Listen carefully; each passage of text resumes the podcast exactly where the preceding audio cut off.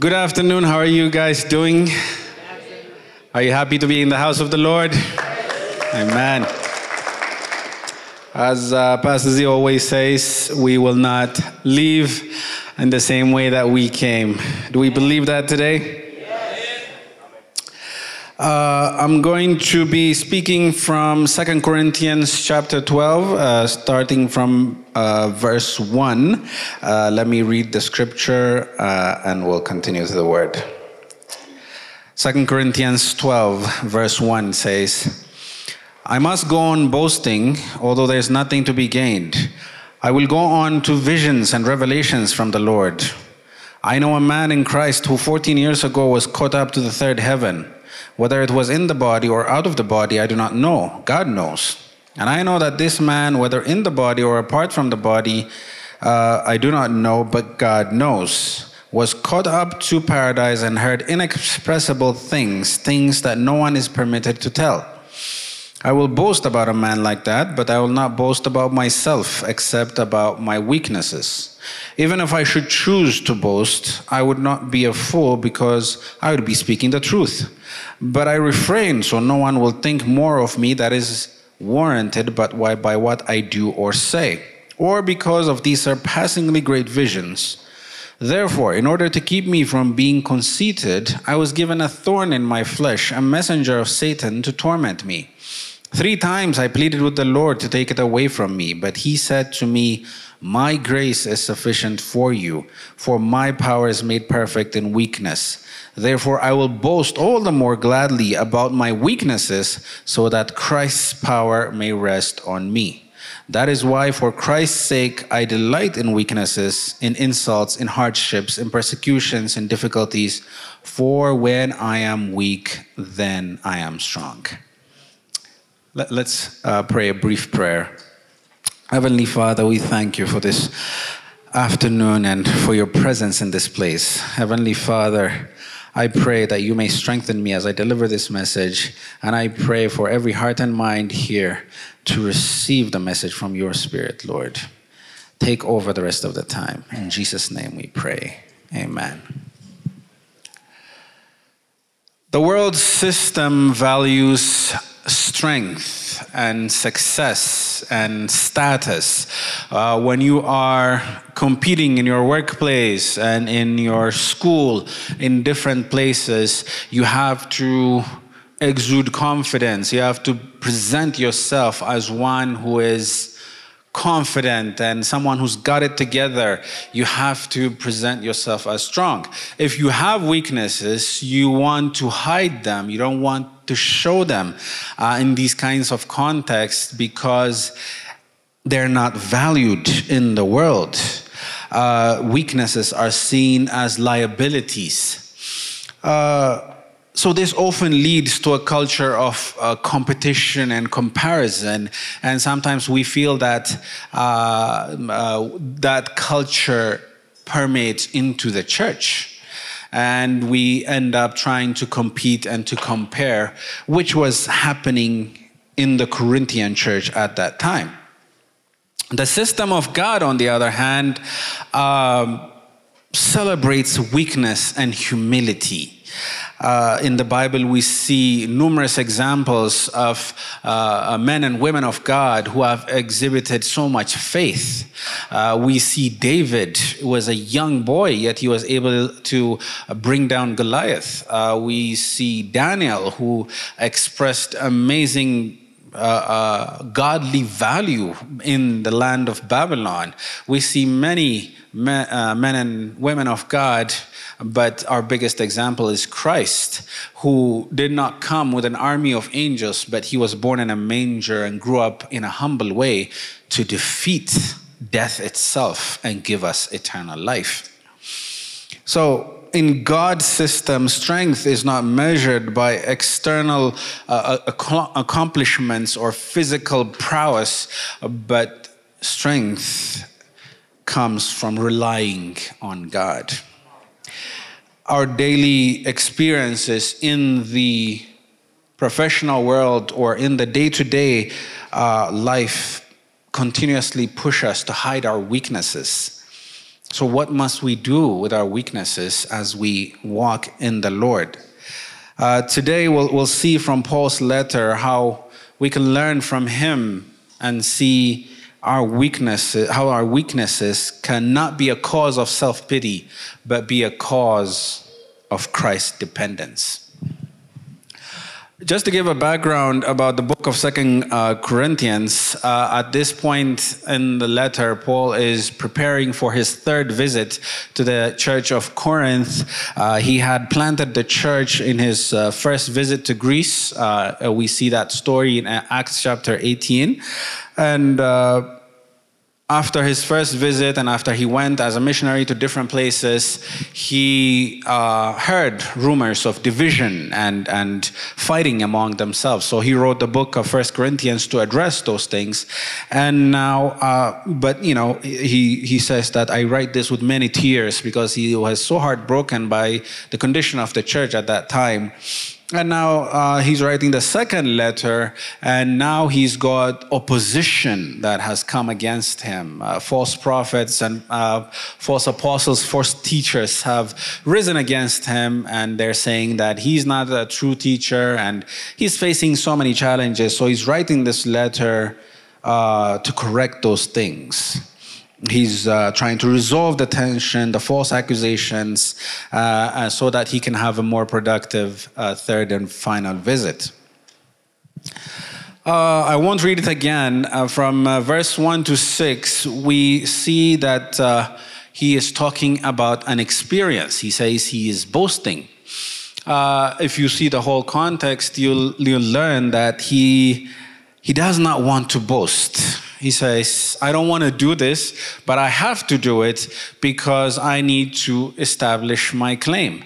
Because a lot of what the uh, uh, false teachers and false apostles at that time claimed to have these supernatural experiences as a validation of their office or as a validation of their authority.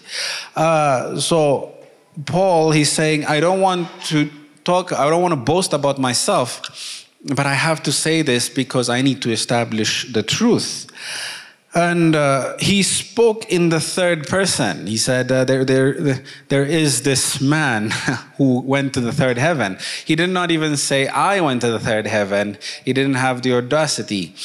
Uh, a, a, lot of uh, teachers speculate of why he did that. Uh, uh, it was a known culture at that time with Jewish rabbis to talk about themselves in the third uh, person when they are trying to be humble. So he was trying to be uh, anonymous.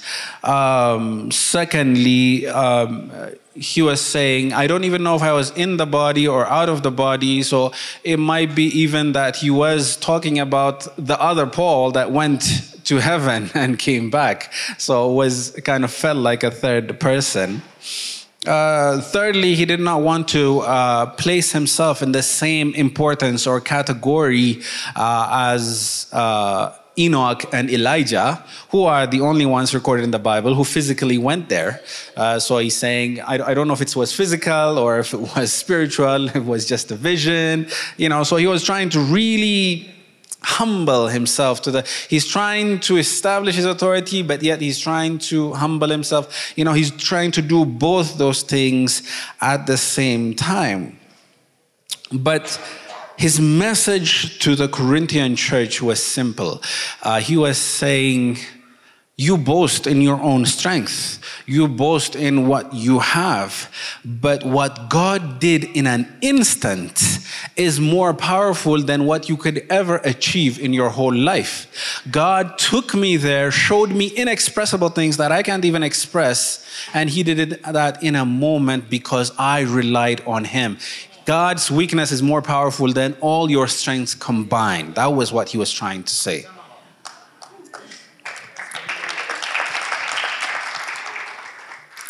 So he was trying to show the Corinthian church that the truth or true apostles should be exhibiting humble strength and not boasting in what they're achieving themselves. He's saying if they are true apostles, they should be going around planting churches in places that are unreachable. Uh, he was say, he was talking about marked with hardship and dangers and deprivations, not with personal acclaim or, or, or winning personality. No, he was saying that if you are true servants of God, then you should endure the hardships so that you can bring the gospel to other places. You should not be boasting. So he's telling the Corinthian church this is your litmus test of how you can check for true apostles. Continuing on uh, in verse 7 and 8, he talks about the thorn. Uh, verse 7 says, Therefore, in order to keep me from becoming conceited, I was given a thorn in my flesh, a messenger from Satan to torment me. Three times I pleaded with the Lord to take it away from me. Uh, theologians over the years have debated on what is this thorn of the flesh that Paul is talking about. Uh, some say, oh, it's the people in Corinth that are accusing him. Uh, it's the Judaizers who keep following him from one church and one station to another, and then preaching a second sermon after he left, accusing him of being a false prophet.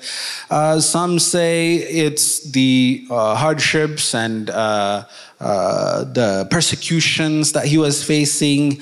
Uh, some say it's a physical illness. Maybe he had a migraine. He had. Mm, uh, he was worried about a lot of things. Uh, some say he had eyesight problems because he mentions that in uh, another book. but whatever the case, I believe that Paul, led by the Holy Spirit, did not disclose what that thorn in the flesh was on purpose. Uh, I believe it was left ambiguous on purpose because if, if it's persecution, we say, well, you know, I'm not facing persecution. If it's physical illness, we'll say, you know, I'm, I'm not sick, I'm, I'm, I'm uh, as healthy as can be. If it's something else, then we exclude ourselves by mentioning that thing. But it was left purposefully anonymous so that we can all relate to whatever that situation is. What is your weakness? What is uh, that thing that is tormenting you? Whatever that situation is, this word applies to you. His grace is sufficient for you as well. When God permits suffering to come to our lives, we uh, have different ways of dealing with it. Some of us are bitter, uh, we blame God, uh, some of us give up, uh, we, some of us grit our teeth and we just push through. Uh, but however how much you grit your teeth, if you're relying on your own strength, it's only a matter of time before you get drained and you eventually fail. So, what God told him was instead of removing the thorn, he gave him enabling grace. He gave him enabling grace while leaving the thorn there. Uh, so, quite naturally, what Paul wanted was uh, uh, the thorn to be removed. So he prayed three times for it to be removed. Uh, but even though his prayer was not answered, he was comforted by God's response of the sufficient grace. Yes, God answers prayers. Yes, God takes us out of different situation. Most times, God delivers us from different situations. But sometimes, God is silent because God is not obligated to answer your every request. Sometimes He knows what's better for you, and His no is the better yes than what you are expecting. He, he, he, we were not guaranteed a happy and healthy life at all times as children of God. Uh, I read a book a couple of uh, uh, years ago. Um, Divine Appointments, I think was the title of the book. And uh, this pastor, he was talking to his friend, and he, his friend tells him a story about someone they both know. And he said, Wow, that's a great story. Uh, you know, I want to use that as a sermon illustration. And then he uh, talks about that, but he messes up the details and he says the wrong thing. And then that, that other guy, he hears about the sermon and he was really mad and he sues him for defamation. And uh, he said, Oh, you know, what have I done? And he ends up in a court battle for four years. And he says, he has never prayed more during those four years than he has ever done in his ministry. He said that no matter how much he prayed, the Lord kept giving him grace. He said, When I came out at the end of those four years, I came out as a better person. God used that experience to change me, and I, would not, I wouldn't want anything to take that away from me. So sometimes God removes the sting, but he leaves, he leaves the thorn there because sometimes God's no is better than his yes. Um, so why, why was Paul given this thorn? Uh, he says it right there in verse 7 to keep me from being proud. Uh, God wanted to give him that weakness so that he can always be humble and always, on a daily basis, have that humble dependence on God. Uh, it reminded him of his frailty and his finitude. Uh, so, what God is asking us is to trust and depend on him. It's when but it's only when we admit our weaknesses that we are able to experience uh, the grace of God. Moving on, verse uh, 9 and 10, we see the response that he gave. Verse 9 says, But he said to me, My grace is sufficient for you, for my power is made perfect in weakness. Therefore, I will boast all the more gladly about my weaknesses, so that Christ's power may rest on me. That's why, for Christ's sake, I delight in weaknesses, in insults, in hardships, in persecution, in difficulties. For when I am weak, then I am strong. So when he says that my grace is sufficient for you, uh, it's a present tense. It's not like this is my response for you now, but it's a continuous access to the grace that the Lord Jesus paid for on the cross. So he is able to uh, uh, continuously access that grace so that he may be able to always depend on God. So the weaker the human instrument is, the brighter the glory of God shines through. Uh, what we see here, the word that he uses so that the power may rest on me. On verse 9 the word power used there is, is the same word that is used as the shekinah glory of the lord. We see the shekinah glory in exodus 40 when moses was given the tabernacle and he brought uh, moses was given the ark and he brought the ark into the tabernacle and the glory of god tabernacled over that place. It was a physical manifestation of the cloud and the glory of God manifested at that point. He used the same power uh, word as the Shekinah glory.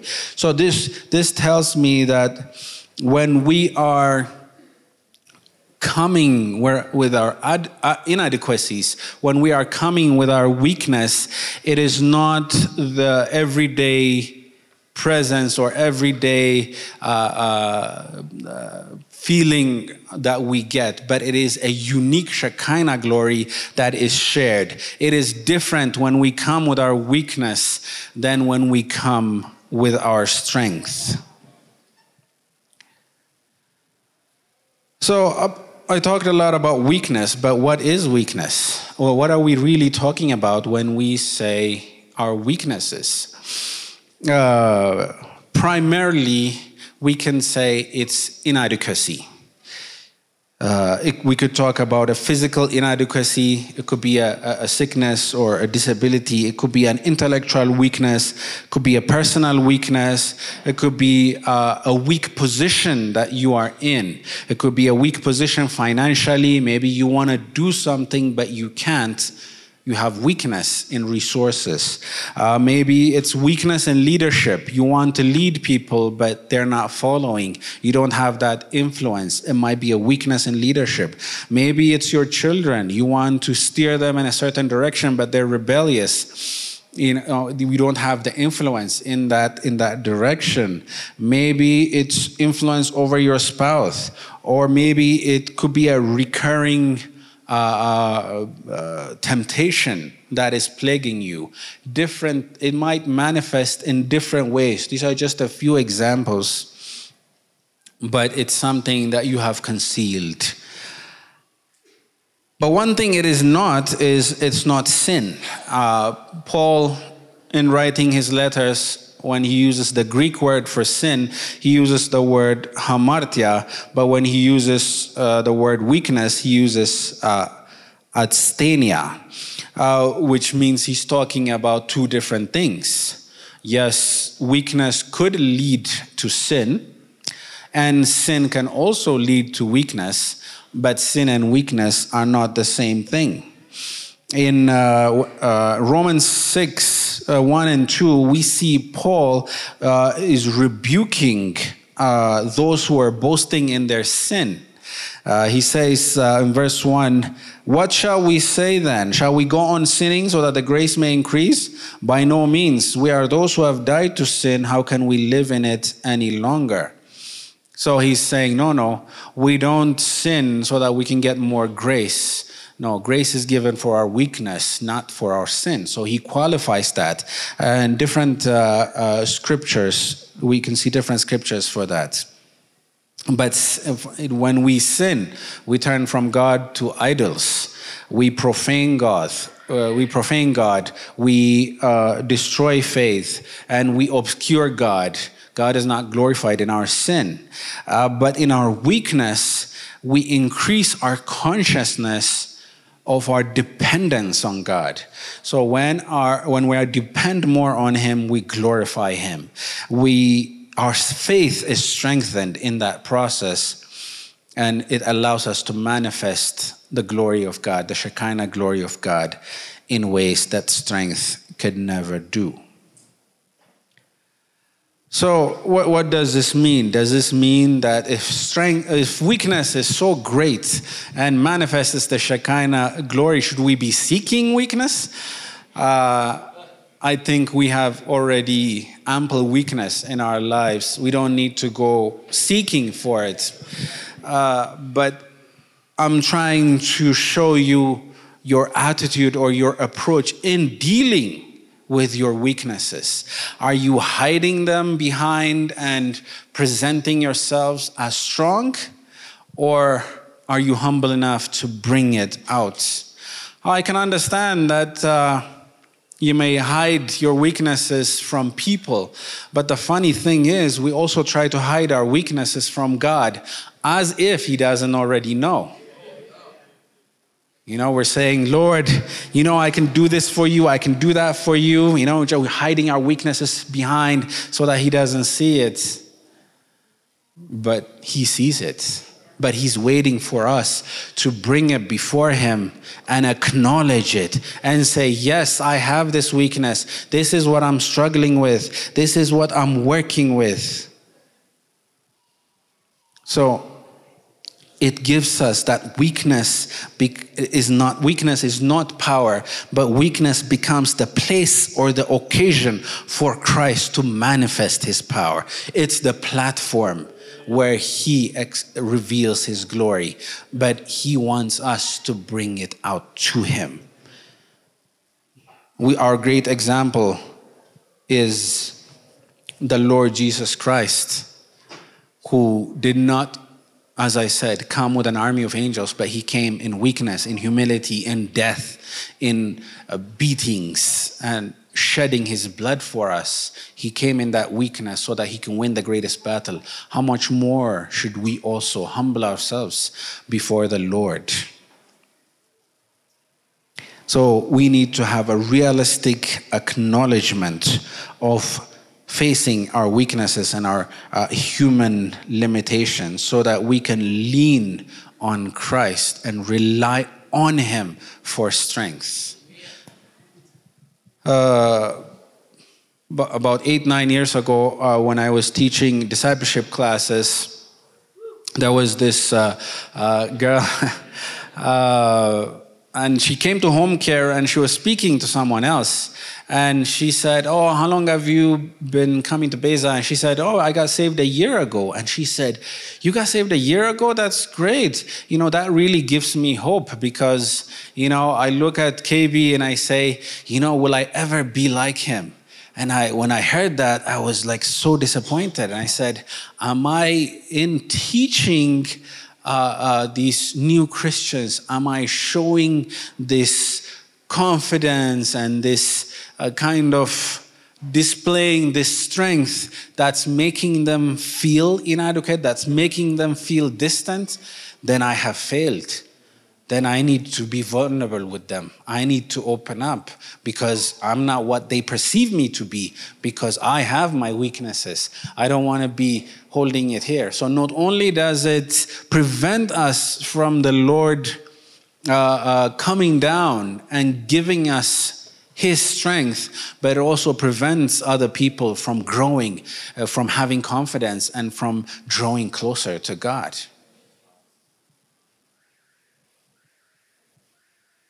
So, what should our response to our weaknesses be? We may have feelings of, of failure, and uh, the more we experience, we become more weakness conscious and pain aware. But the Lord Jesus is not just our example to follow, but He's also our enabler. He's also our strength throughout. So we need to be aware of our limitations and let this awareness work in us a humility and a self distrust and trust in Him and depend on Him. So it stops becoming about what I have done and it starts becoming about what He has done through me. So when Paul received that no from the Lord, he didn't ask, Why, Lord? Why? I need an explanation. Because explanations do not sustain the Christian life, promises do. He gave him a promise. He gave him a promise. He said, My strength is sufficient. My, my grace is sufficient. It perfects, perfects your weakness. He gave him that promise. And promises generate faith, and faith strengthens hope. So, just to give you a few action points, acknowledge your weaknesses, both before God and before your accountability partner or your spouse or, or anyone who's close to you, and say, This is my weakness. Live daily in dependent faith of God's grace always approach God with that sense of needing Him, not with a sense of sufficiency. Have humility and gratitude for those God has placed around you. When you are weak, others can help you, but they can't help you if you're always pretending to be strong. You need to be humble to receive help from other people. You need to be humble. Some people, if you try to bless them with money, they, they, would, they, they would refuse. They say, I don't need your money. You know, that kind of shows that they're saying, I'm, I'm sufficient. You know, I've got it together. I don't need your help, you know. But in whatever case or in whatever situation it might be, be humble to receive help from others. Uh, deal gently and patient, patiently with others who struggle with weaknesses that are different from yours. Uh, Hebrews chapter 5, verse 2, this is uh, in co- the comparison between the high priest, the heavenly high priest and the earthly high priest, uh, in talking about the, the uh, Israelite high priest, he says, He is able to deal gently with those who are ignorant and are going astray, since he himself is subject to weakness. The high priest every year goes into the temple with the sins of the people and uh, gives uh, appropriation for those sins. And so, uh, but when he's going in, he's, he may be going on their behalf, but he knows that he might die because if he doesn't perform the rites, he's going to be dragged out in a rope. So he's also aware of his own weaknesses. So he is able to understand people in their weaknesses. Sometimes when we are strong in one area, but we may be weak in another area, when we see people failing in the area where we are strong, we say, you know, how can how can that guy do that you know? That's just a shame you know? And we we tend to be judgmental. But when we are very conscious and aware of our own weaknesses then we are able to to be more patient and less judgmental with others.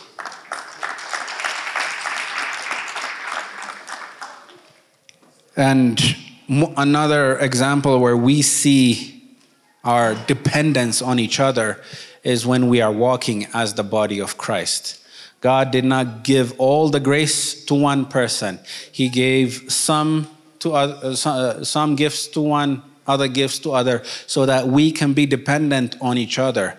And he said, Love one another, and by this you will be known as my children, and that your Father will be glorified in heaven. If we don't have that humility to depend on each other, uh, in each other's gifts and graces, then we are not able to be a light to the world.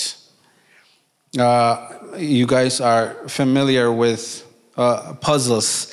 Puzzles come in a box and they on the box you'll see the final picture uh, but you need each piece to be assembled together so that the final picture will come if you are given a certain shape but you're hiding your weakness when, when you're trying to be fit in there you won't fit because you're, you, you have a distorted shape than what you came in the box so let's come before him. If the Apostle Paul and the Lord Jesus came with weakness and they did great and mighty things, how much more should we humbly come before the Lord, expressing our weaknesses so that his sufficient grace can re- uh, reveal the Shekinah glory and fulfill us? So, let that be our takeaway for today. God bless you.